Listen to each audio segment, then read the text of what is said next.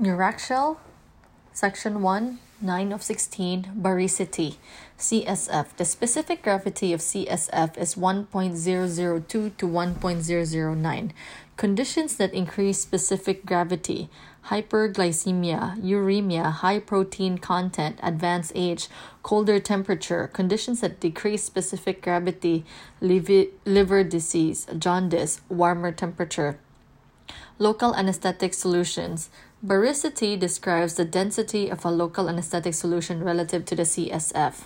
An isobaric solution describes a local anesthetic solution whose baricity is similar to CSF. A higher density solution is hyperbaric and a lesser density solution is hypobaric.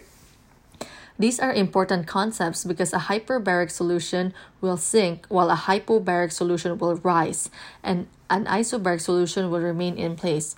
Dextrose is added to increase baricity or water is added to reduce baricity. As a general rule, solutions in dextrose are hyperbaric, in saline are isobaric, and in water are hypobaric. Procaine 10% is in water is an exception.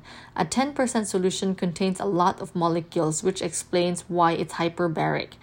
Um, weight relative to CSF, local anesthetic solution examples. Okay, examples of hyperbaric, they are heavier.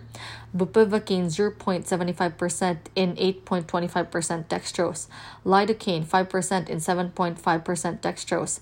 Tetracaine 0.5% in 5% dextrose procaine 10% in water. So this is the only exception that it is 10% in water, but it is not hypobaric. It is hyperbaric. This is the only exception here. Isobaric is the same weight relative to CSF. Bupivacaine 0.5% in saline. Bupivacaine 0.75% in saline. Lidocaine 2% in saline. Tetracaine 0.5% in saline hypobaric lighter, bupivacaine 0.3% in water, lidocaine 0.5% in water, tetracaine 0.2% in water. Clinical examples of subarachnoid block at the L4 interspace. Hyperbaric solution. A hyperbaric solution will settle to the lowest point of the spinal canal. If we keep the patient in the sitting position after the block, a hyperbaric solution will sink and anesthetize the sacral nerve roots. This is a saddle block. If we lay the patient supine after the block, a hyperbaric solution will slide down the lumbar lordosis and eventually pull into the sacrum and thoracic kyphosis. You can see by the example that a spinal anesthetic tends to level off at T4.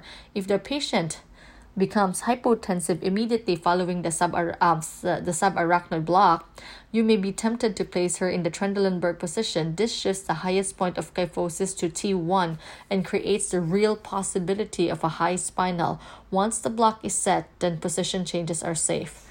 Hypobaric solution. A hypobaric solution will settle to the highest point of the spinal canal. If we keep the patient in the sitting position after the block, a hypobaric solution will rise towards the brain.